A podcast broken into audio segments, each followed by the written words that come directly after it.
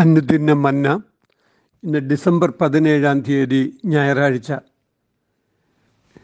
സെഫന്യാവിന്റെ പുസ്തകം മൂന്നാം അധ്യായം പതിനാല് മുതൽ ഇരുപത് വരെ ഒന്ന് കൊരിന്ത്യർ പതിമൂന്നാം അധ്യായം ഒന്ന് മുതൽ പതിമൂന്ന് വരെ റോമാലേഖനം പതിനാലാം അധ്യായം പതിമൂന്ന് പതിനാല് വാക്യങ്ങൾ.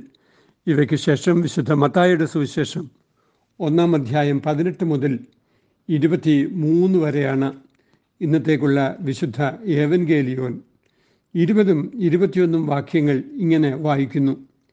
ഇങ്ങനെ നിലച്ചിരിക്കുമ്പോൾ കർത്താവിന്റെ ദൂതൻ അവന് സ്വപ്നത്തിൽ പ്രത്യക്ഷനായി. ദാവീദിന്റെ മകനായ യോസഫെ നിന്റെ ഭാര്യയായ മറിയയെ ചേർത്തുകൊള്ളുവാൻ ശങ്കിക്കേണ്ട. അവളിൽ ഉൽപ്പാദിതമായത് പരിശുദ്ധാത്മാവിനാലാകുന്നു. അവളൊരു മകനെ പ്രസവിക്കും. അവൻ തന്റെ ജനത്തെ അവരുടെ പാപങ്ങളിൽ നിന്ന് രക്ഷിപ്പാനിരിക്കൊണ്ട് നീ അവൻ യേശു എന്ന് പേരിടണം എന്ന് പറഞ്ഞു. യോസഫിനോടുള്ള അറിയിപ്പ് ധ്യാനിക്കുന്ന ദിവസമാണിന്ന്. നീതിമാനായ യോസഫ് എന്നാണ് ഇന്നത്തെ ധ്യാനത്തിന്റെ തലക്കെട്ട്.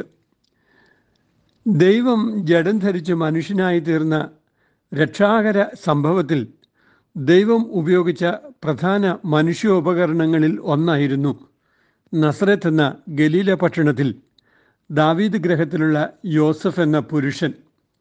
യോസഫിന് വിശുദ്ധ മതായ് സ്ലീഹ നൽകുന്ന വിശേഷണം അദ്ദേഹം നീതിമാനായിരുന്നു എന്നതാണ്.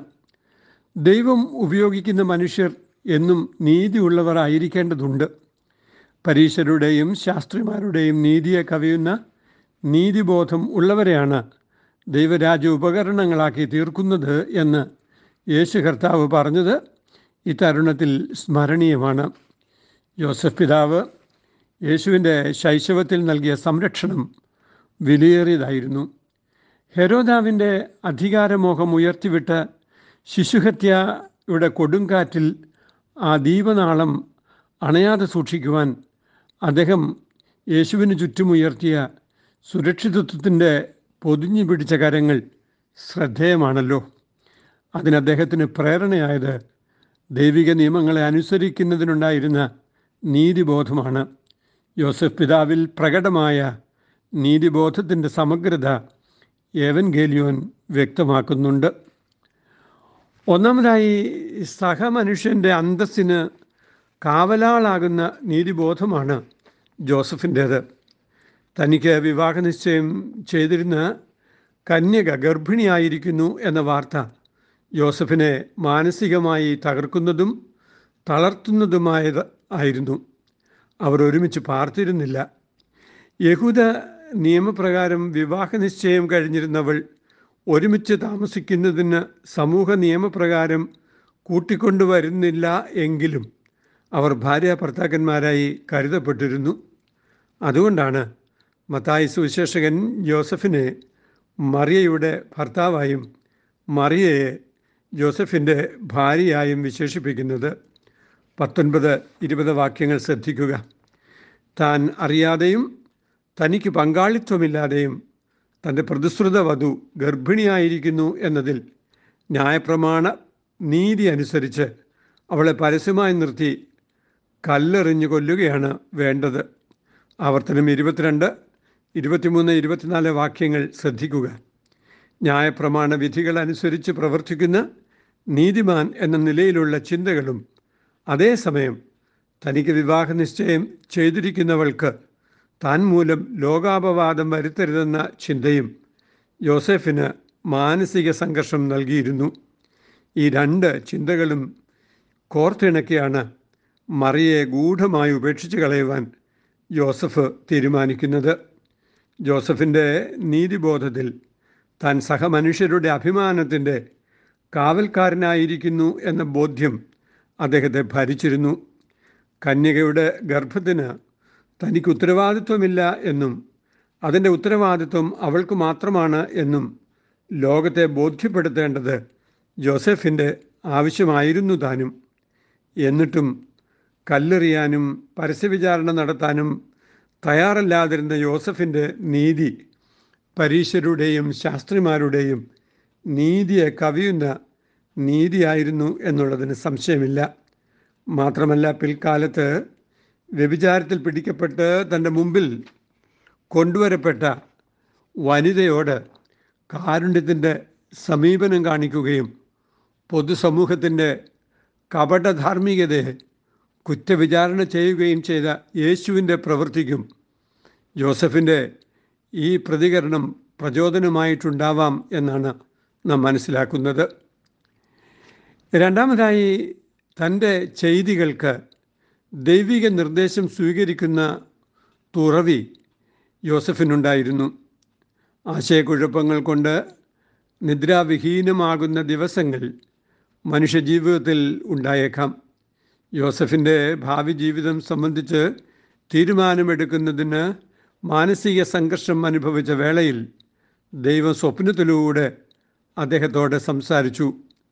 പഴയ നിയമ വായനകളിൽ സ്വപ്നങ്ങളിലൂടെ ദൈവം ഇടപെടുന്ന സന്ദർഭങ്ങൾ അനവധിയാണ്. പഴയ നിയമത്തിൽ യാക്കോബിന്റെ മകനായ യോസഫും സ്വപ്ന വിശദീകരണം നൽകുന്ന ദാനിയേലും മറ്റും ശ്രദ്ധേയരാണല്ലോ. യാക്കോബിന് പോലും സ്വപ്നത്തിലൂടെയാണ് ദൈവത്തിന്റെ വലിയ ദർശനം ലഭിച്ചത് എന്ന് നാം വായിക്കുന്നുണ്ട്. കന്യകമറിയാമിന്റെ ഭർത്താവായ യോസഫിനോട് അഞ്ച് പ്രാവശ്യം സ്വപ്നത്തിലൂടെ ദൈവം ഇടപെട്ട് സംസാരിച്ചതായി ഒന്നും രണ്ടും അധ്യായങ്ങളിൽ നാം വായിക്കുന്നു.